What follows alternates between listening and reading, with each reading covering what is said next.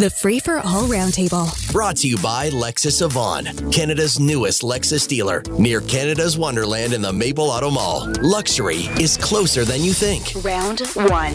On round one today, Robert Turner is here, News Talk 1010 personality. Amanda Galbraith, principal at Navigator, also host of Free for All Fridays. Paven Bratch is a serial entrepreneur in marketing tech and real estate development. Good morning to you all. And speaking of development, uh, let's talk about the Eglinton Crosstown.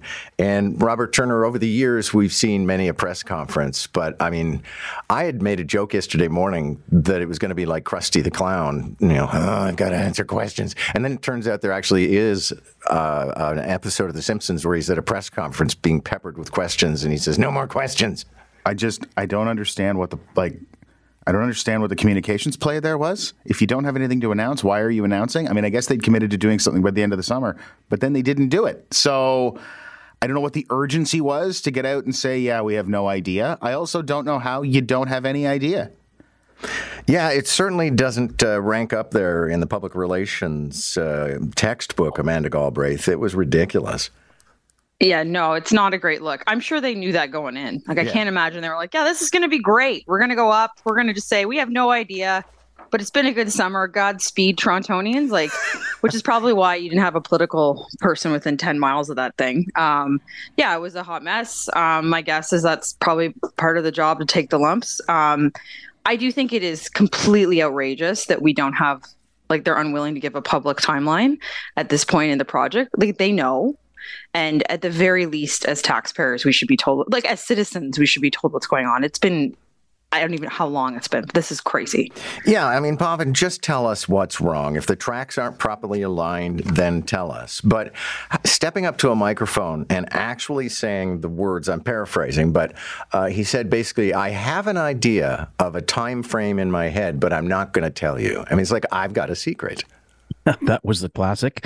Not good. They need Anne Marie Aikins back fast. Uh, the, you know what a mess. I mean, I wouldn't, I wouldn't approach it that way for sure. And by the way, on The Simpsons, I'd encourage everybody to, to Google the monorail, uh, Right. which was a Simpsons edition episode, which was brilliant. And honestly, I've got to tell you that uh, you know I think we've got to look at LRT in general. I mean, it's controversial to talk about it if you're in Hamilton or in many cities, but everywhere you turn, it's the same thing. The LRT, LRT is causing mess all over the place, from Ottawa to KW, um, and you know, in Hamilton, we're we're hoping to build something for 3.4 billion, but that was a kind of a pre-COVID number, and it's probably going to be 10 billion. Uh, so, you know, overall, what's causing the problems would have been nice to know that maybe it's the, you know, it's all the water flowing under the city of Toronto that's causing issues. You know, what is the future of LRT when when the climate, you know, climate change brings us super hot surfaces and things start to buckle, which they do today.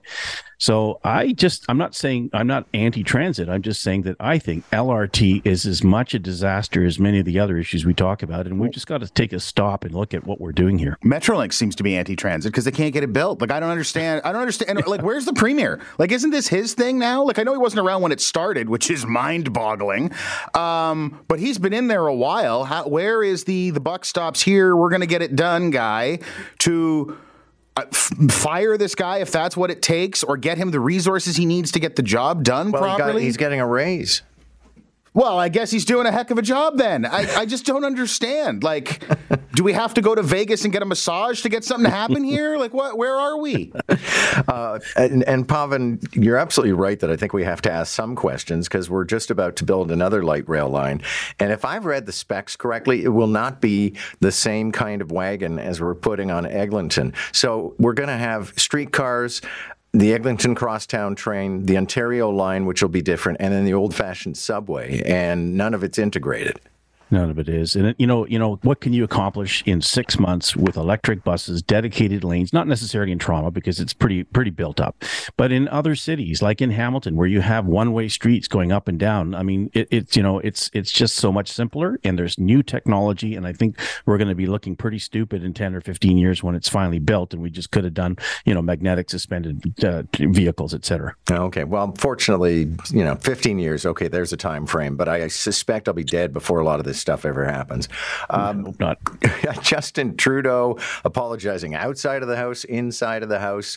The opposition didn't feel it was good enough. Amanda, I don't know if you heard the extended segment I played of Melissa Lantsman going after him in the House, but this is far from over it's it's like this happened by the way if we can recall back this happened on friday last week like yeah. this whole thing happened on friday it is thursday and yes, we should be having a conversation as a country about what happened, but this is the worst, like, because this government is unable to get out of its own way. Like, it has literally spent the last four days gyrating and saying it's not our responsibility, and this is the procedure of the House of Commons, and I'm apologizing on behalf of all parliamentarians, but not personally or not for the country. It's like, just just say sorry. Just say sorry. I'm the leader of this country. The end of the day i take personal responsibility for the like i apologize to prime minister zelensky. I've apologized to like you know ukrainian canadians and and it, like the jewish community. Like just do it. It'll be like it puts a pin in and it gets it over. I see this all the time with clients. I just feel like if you go that final step it's some irrevocable line in the sand. And at the end of the day, it's not. I think it's the decent human thing to do. It was a huge screw up. And then it doesn't matter that it was the speaker. It doesn't matter the procedure of the House of Commons. It matters that we were embarrassed, that people are hurt and upset. And the prime minister is is is screwing around on words. And I think it's just incredibly unfortunate and a total lack of leadership. Yeah. And Robert Turner, I suspect the prime minister and his staff are being purists about this because Thomas Mulcair confirmed absolutely that this stuff goes through the speaker's office and doesn't have to go to anybody else. And everyone keeps saying, why didn't you vet it again? it's kind of like asking why you don't have two metal detectors at the airport. That's because this was the procedure. However, I think Amanda's hit the nail on the head, which is this is a lamentable awful situation that the country is in. So even if you weren't responsible for it, you got to do something about it. Well, and the prime minister has, um, and Canadian prime ministers have apologized for things they their governments didn't do, but the government of Canada did in the distant past. Um, and they don't, you know, there's no issue with that. So I don't understand. Again, it's the easiest thing in the world. Uh, if I'd been in that room applauding a Nazi on Friday, I'd be sorry about that and could say that. Um, it, you know, saying you're sorry taking ownership of that part of it because you're you're the prime minister. It kind of it, it's kind of your deal. Um, but you can't separate the politics out of this. And I think the conservatives believe what they're doing is working. I can't imagine the liberals think what they're doing is working, but I guess they don't see a way out of it. Paven? It's time to go. That's all I can say. I mean, it's it's it's embarrassing. I mean, it, for him to stand up in the House of Commons in his eighth year of government and say it's important that we learn from this and to listen to the laughter in the background.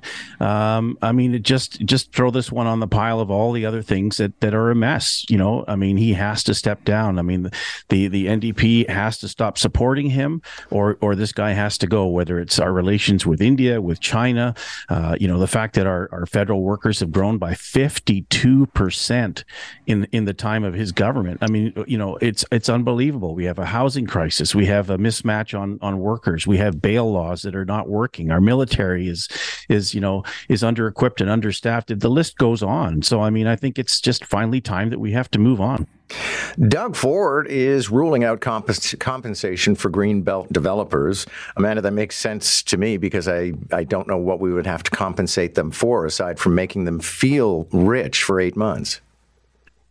Yeah, I mean, what else is he going to say, right? But yes, of course, we're not going to compensate developers. Um, that may be a matter for courts to decide at some point. Who knows?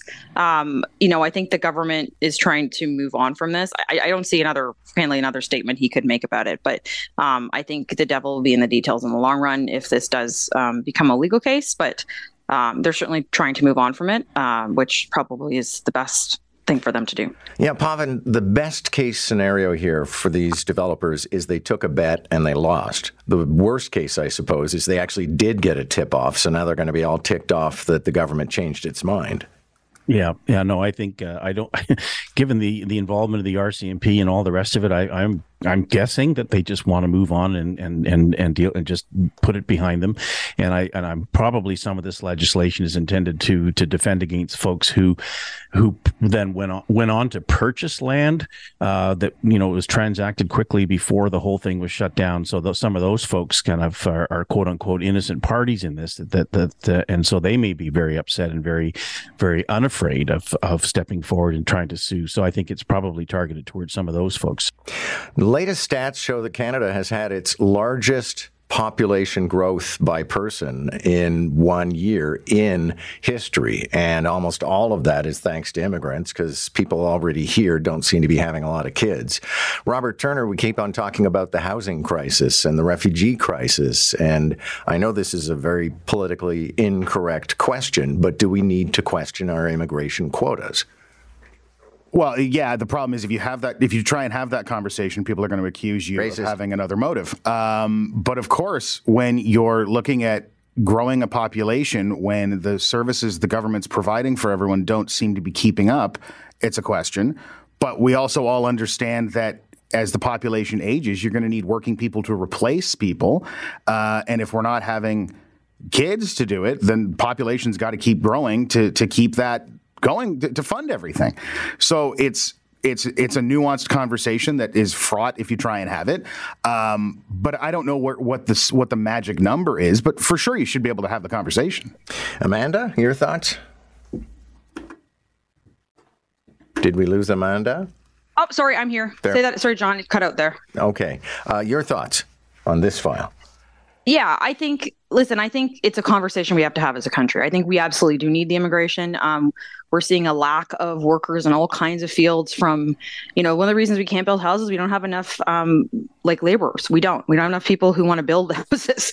So I think that's a critical part of it. But without the housing to house them as well as, frankly, citizens in this country, like it's it's going to cause a revolt. So I think it's a policy failure on all sides, from the ability to build houses to bringing people to this country. But we need to have a bit of a reckoning, and if that's we slow down immigration until we get the housing built, or the inverse, we accelerate the housing and keep immigration up. But I think to ignore both um, is silly and will just continue to cause problems. Yeah, because Paven, I don't think you necessarily have to be a racist to say that maybe we're reaching numbers that we cannot actually accommodate. Well, I'll go a step further and I'll say that if you don't talk about it and if you don't have a mature discussion about it, it drives racism. You know, it's it's it's mismanaging and and being too oversensitive about things. This is a management issue. 95, I don't know what the number is, 95% of us are here as a result of immigration. So, uh, you know, uh, there's nothing wrong with talking about it, nothing whatsoever. It's ironic that the last uh, minister of immigration under the Trudeau in the Trudeau government uh, is is now the minister of housing. But while he was minister of immigration, only two percent of the immigrants that he brought in uh, were were set up for construction work. So, I mean, could you could there be a bigger mismatch in terms of how we're managing things? I think we've talked about it for for a while now, and and you know we really have to start to figure out the impact of of of of AI on the people we need. We know that Tim Hortons and all kinds of organizations across the country have had to shut down because they don't have enough labor. So uh, we just we we have to talk about it, and there's nothing wrong with it. And I, as I say, I think it cuts racism versus promotes it. My thanks to the three of you Robert Turner, Amanda Galbraith, and Paven Bratch. Catch the roundtable, round one at 745, round two at 845. Weekday mornings on Moore in the Morning. News Talk 1010, Toronto.